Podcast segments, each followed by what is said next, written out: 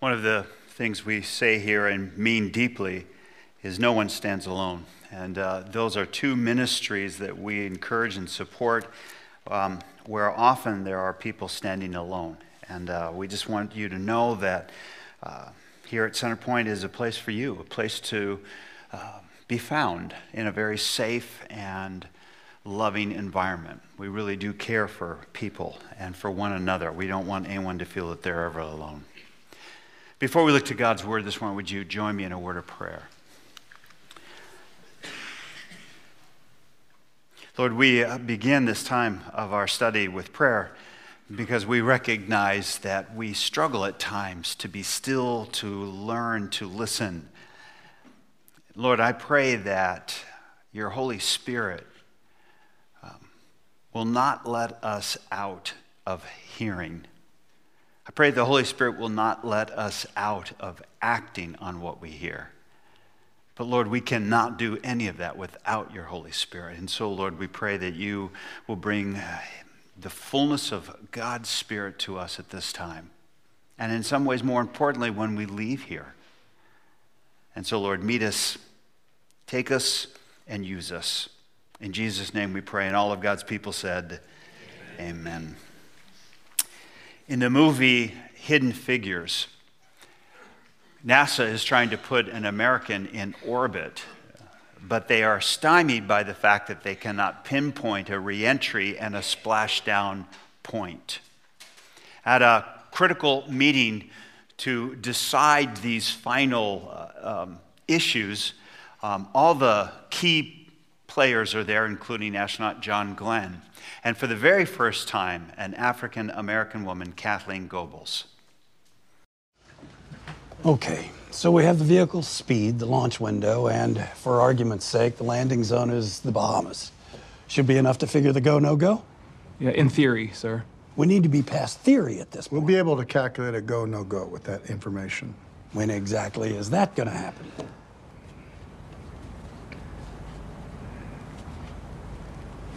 Catherine, have a go at it.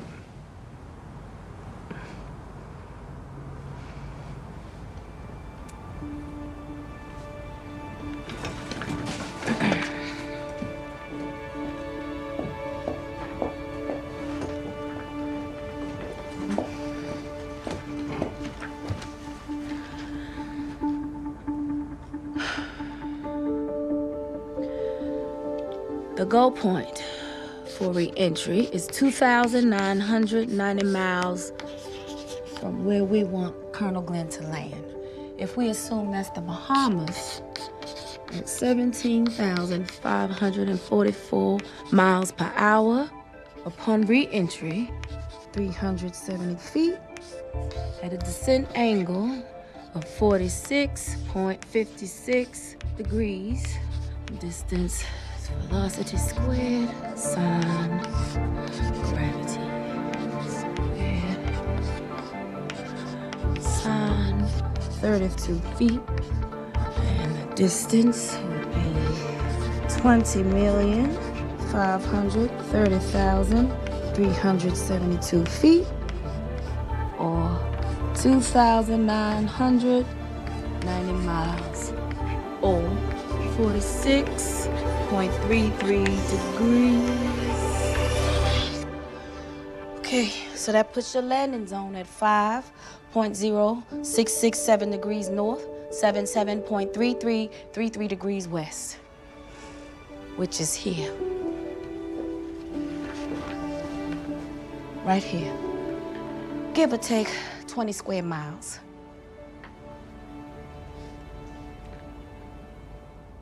I like her numbers. Thank you. Catherine knew that the answer was found in applying the right math. If she applied the right math, it would come out facts. Uh, math doesn't lie. It's, it's factual. It's truth. But she also recognized that if she got it wrong, bad things could happen. And that's true of truths, any kind of truth, whether it's mathematical truth or scientific truth or life truths or theological truths. if you get them wrong, bad things can happen. So when the governor of Judea asks of Jesus, what is truth? It seems as though he's asking one of the most important questions in life. I want to look at that this morning as we continue our series in the Gospel of John. Uh, last week, we saw Jesus face three trials. The Jewish trial before the Sanhedrin for blasphemy, the Roman trial before the governor for sedition, and the trial before the Father for sin. Now, Jesus was found guilty of blasphemy by the Sanhedrin. Can you pull my voice down a little bit, please? Um, the problem was that while that crime was uh, punished by capital punishment, they had lost the ability to do that. Being occupied by Rome, they were unable to invoke capital punishment on someone found guilty. That was only allowed by the Roman governor, Pilate. And so they have to take Jesus to Pilate. I want to look uh, a little more carefully at that trial this morning, in particular, one man uh, that stood out among all of them at that trial, of course, is the Roman governor, Pilate. So very quickly, who is Pilate? Um, He is a uh, member of the ruling party of Rome. He became the prefect or the governor of Judea in twenty-six A D. However, at the time of Jesus' trial, Pilate is on shaky ground with Rome.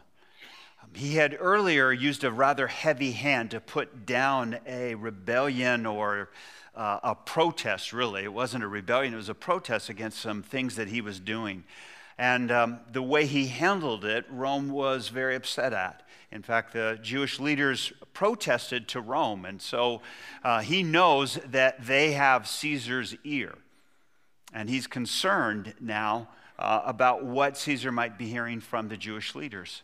On top of that, his political mentor uh, had just been put to death for killing poisoning the emperor's son and trying to take the throne and be crowned Caesar himself. And so Pilate knows that he's not in good standing in Rome.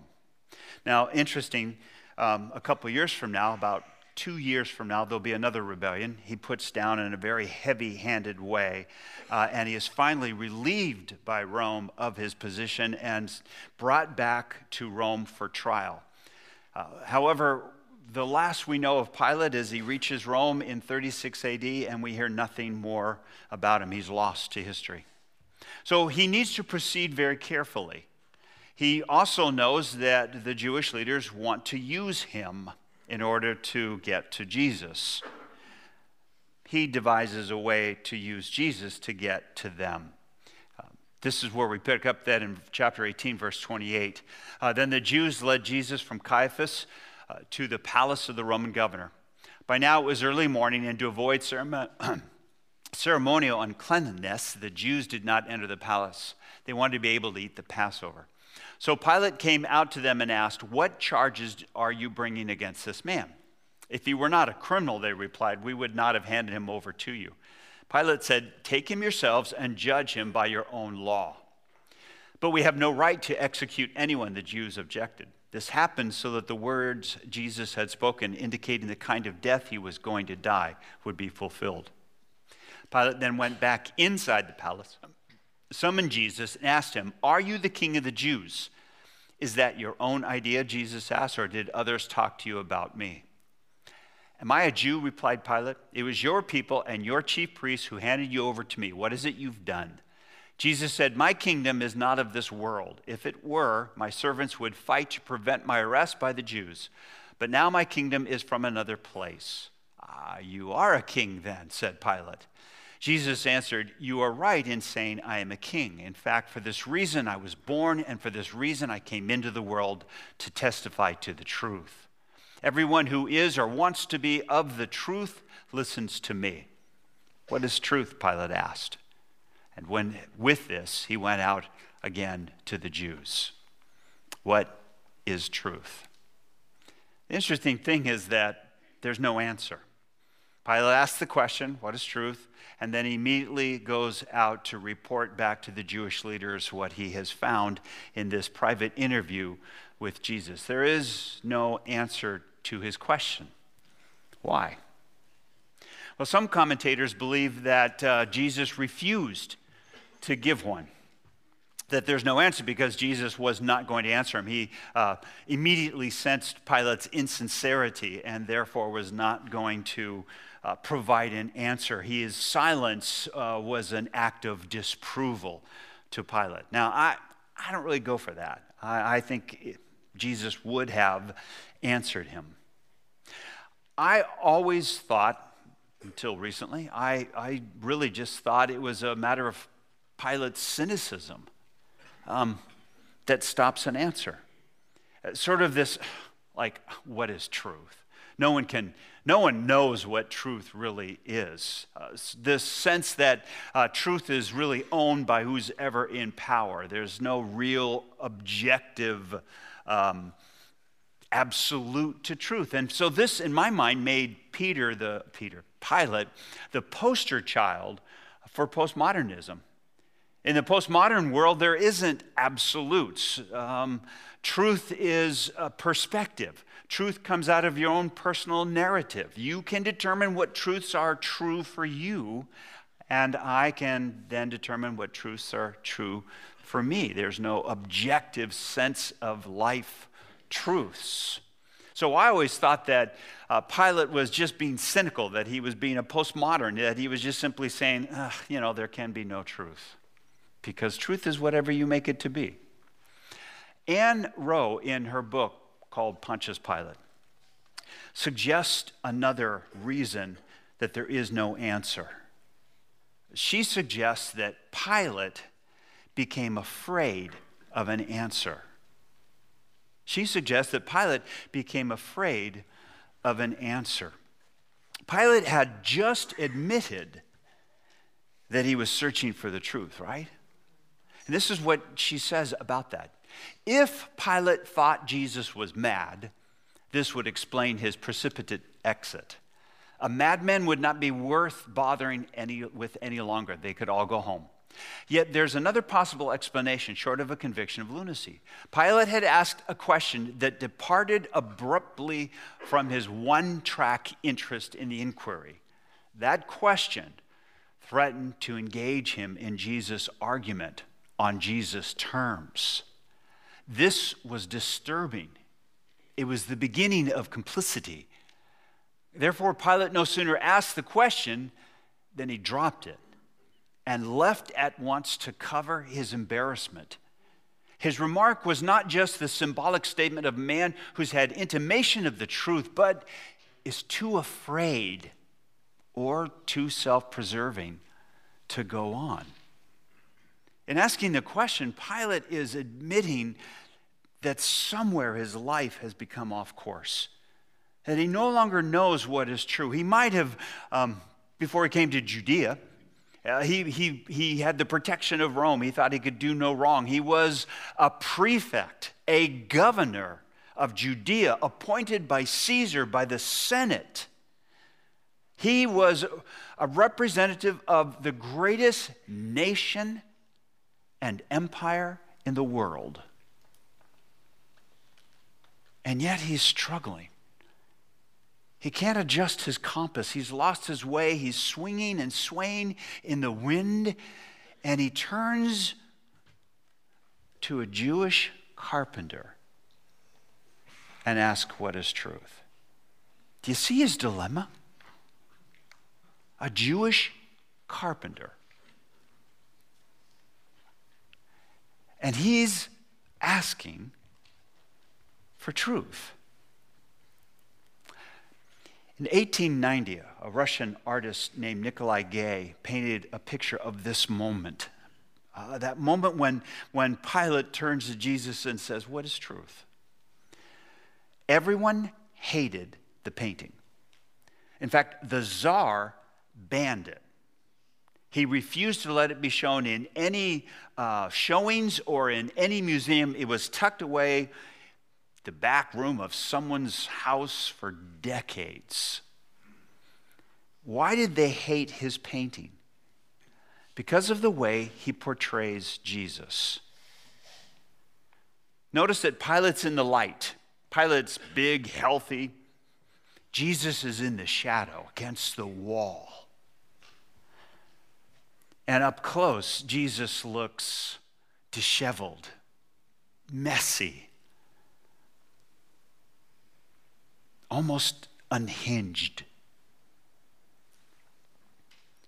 When I first saw it, I didn't like it. I thought, well, I'm not showing this one. And I said to myself, why? And I thought, because this is not how I picture Jesus. Now, I'm not asking for that ridiculously handsome Jesus, you know. Got my halo on, you know. But we uh, we want a different looking Jesus, right? And then it struck me. Maybe what Nikolai tried to paint is not who we think Jesus is, but how Pilate saw him.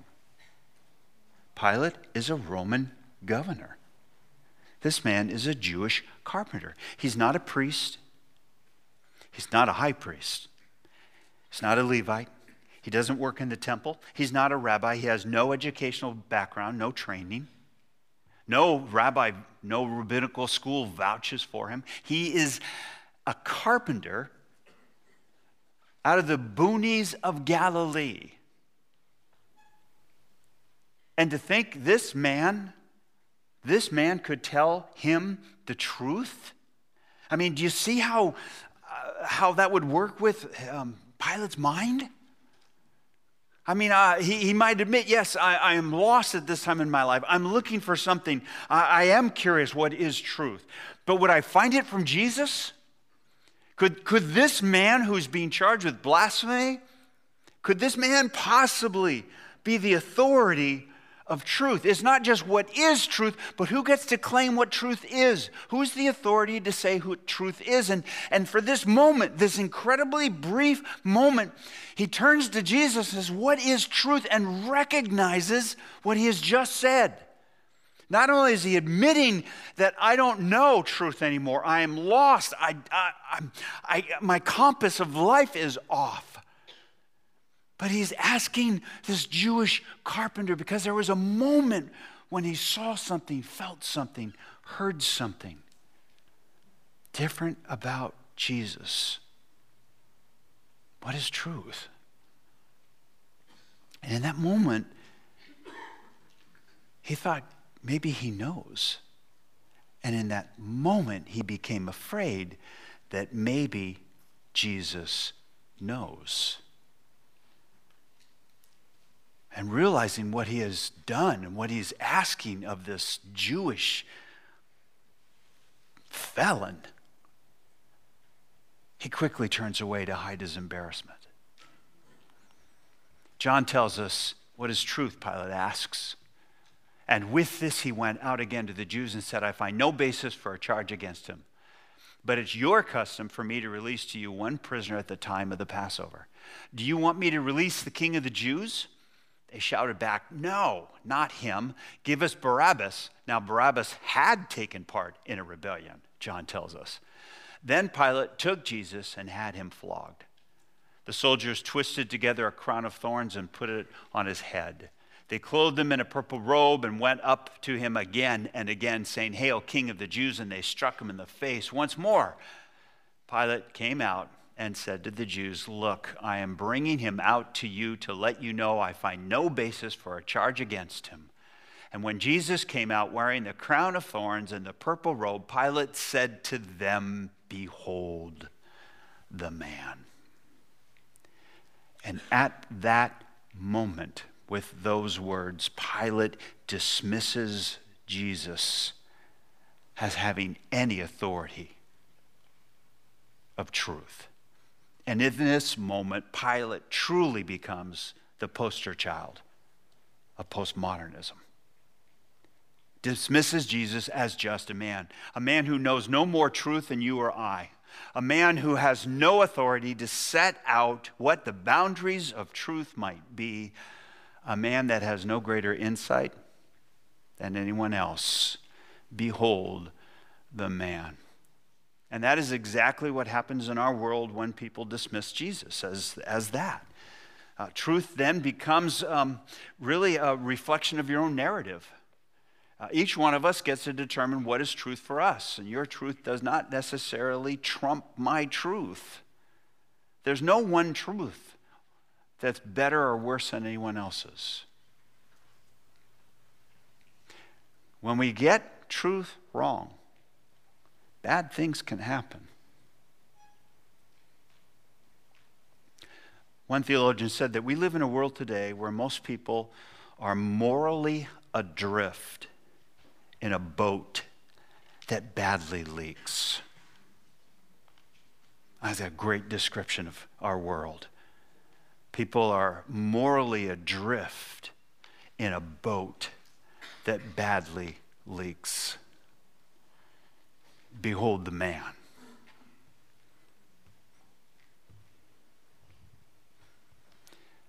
What would Jesus have said in answer to Pilate's question, what is truth? Well, the interesting thing is, uh, I originally thought Jesus anticipated the question. I think differently. I think Jesus set up the question. Look at what happens right before this. "You are a king then," said Pilate. Jesus answered, "You are right in saying I am a king. In fact, for this reason I was born, and for this reason I came into the world, to testify to the truth. Everyone who is or wants to be of the truth listens to me." Now, let's look at this again a little more carefully, okay? So the question is, are you a king? Because the only way that Pilate can put Jesus to death, as he had planned for Barabbas, who was involved in rebellion, is for Jesus to be involved with treason, for Jesus to be involved with sedition. So he asked the question, are you a king? That's what the Jewish leaders said of him. Jesus is a king. And so he says, are you a king? Jesus says, I am. You are a king then, said Pilate. Jesus answered, you are right in saying, I am a king. All right? But look what Jesus says right after that. "In fact, for this reason I was born. For this I came into the world, to testify to being a king." He doesn't say that, does he? No. And that's what you'd expect Jesus to say. The whole inquiry has been about whether or not he's a king. And Jesus says, in fact, for this reason I was born. For this I came into the world, to testify to the truth. He said earlier to his disciples, I am the truth. Jesus has already answered the question, what is truth? I, I am the truth, and that's what Pilate was afraid of. Jesus then goes on to say, everyone who is or wants to be of the truth listens to me. Jesus defines truth. He embodies it. He's saying that truth came from outside your world. The reason I've come to this world, the reason I was born, is to testify to the truth. And everyone who is or wants to be of the truth then listens to truth, follows me. And I think that is what frightened Pilate. And that brings two questions I think we should ask. Is Jesus my truth? Is Jesus my truth? Is he my true north? Do I set my life's compass by Jesus? Do I set my life's compass by Jesus? Now, that means not just the general direction of your life. That means everything about your life, because Jesus said, those who want to be of the truth, listen to me. So the second question is, am I listening to his voice in my life? In other words, does my life show I'm following him? Do my actions? Do my words, do my values, do my thoughts show I follow Jesus, that he is my truth? Pilate's inquiry for what is truth died with those words, behold the man. Ours begins with these words, behold truth, your Lord and Savior. Is Jesus my truth? And does my life show that I'm following him? Do I listen to the truth in Jesus? Let's pray. Lord God, we thank you for answering the question. And Lord, for us here today, it's not just the answer of the question that is challenging, it's living out the answer. So I pray, I pray this morning, I pray this day,